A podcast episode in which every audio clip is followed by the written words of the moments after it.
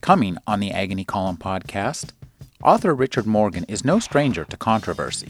In vogue at the moment, there's this idea that you, you mustn't upset religious people, you know, you, you must take their ideas seriously. Why? Why is that? Wake up and smell the burning flesh. If a guy comes in and says he's been abducted by aliens, you don't take him seriously. If a guy comes in and says he's been talking to Jesus on the phone, you don't take him seriously. It's your wake up call. Coming on the Agony Column podcast.